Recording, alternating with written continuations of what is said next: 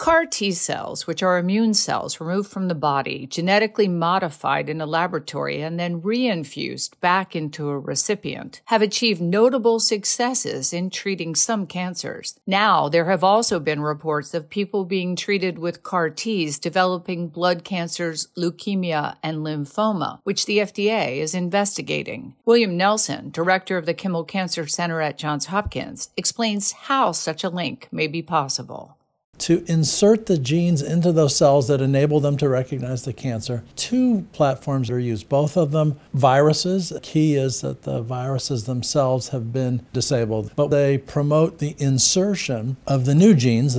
When they insert, they insert in many different places through the genome, and the worry is that they may have inserted in a place that would activate a gene that might be associated with cancer. At Johns Hopkins, I'm Elizabeth Tracey.